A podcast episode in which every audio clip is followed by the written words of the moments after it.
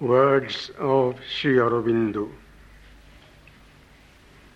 Importance of food in sadhana. I think the importance of sattvic food from the spiritual point of view has been exaggerated. Food is rather a question of hygiene, and many of the sanctions and prohibitions laid down in ancient religions had more a hygienic than a spiritual motive. The Gita's definitions seem to point in the same direction. Tamasic food, it seems to say, is what is stale or rotten with the virtue gone out of it. Rajasic food is that which is too acrid, pungent, etc., heats the blood and spoils the health. Sattvic food is what is pleasing, healthy, etc. It may well be that different kinds of food nourish the actions of the different gunas and so indirectly are helpful or harmful apart from their physical action. But that is as far as one can go confidently. What particular eatables are or are not sattvic is another question and more difficult to determine.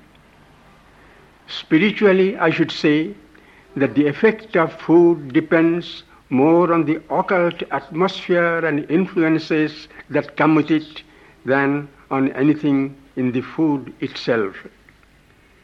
Vegetarianism is another question altogether. It stands, as you say, on your will not to do harm to the more conscious forms of life for the satisfaction of the belly. As for the question of practicing to take all kinds of food with equal rasa, it is not necessary to practice, nor does it really come by practice.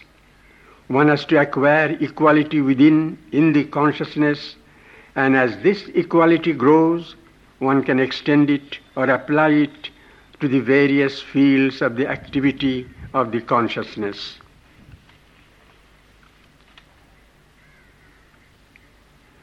food and sleep in sadhana.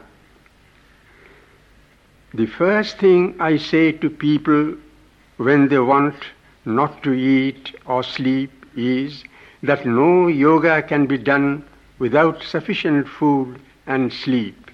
See the Gita on this point.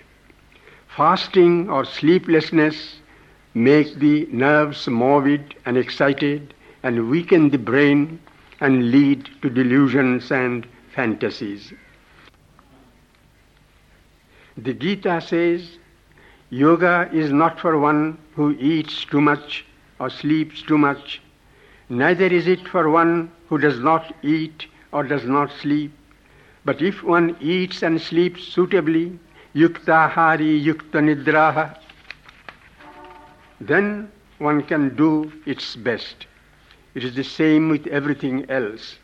How often have I said that excessive retirement was suspect to me, and that to do nothing but meditate was a lopsided and therefore unsound sadhana. Vital movements and digestion. Yogically, psychophysically, etc., etc., stomach, heart, and intestine lodge the vital movements, not the physical consciousness. It is there that anger, fear, love, hate, and all other psychological privileges of the animal tumble about and upset physical and moral digestion. The Mooladhara is the seat of the physical consciousness proper. Difficulty of sleep in meditation. When one tries to meditate, there is a pressure to go inside, lose the waking consciousness, and wake inside in a deep inner consciousness. But at first the mind takes it for a pressure to go to sleep, since sleep is the only kind of inner consciousness to which it has been accustomed. In yoga by meditation, sleep is therefore often that first difficulty. But if one perseveres, then gradually the sleep changes to an inner conscious state.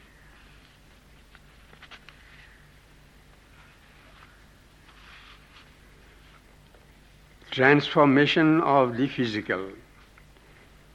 The transformation to which we aspire is too vast and complex to come at one stroke. It must be allowed to come by stages. The physical change is the last of these stages and is itself a progressive process.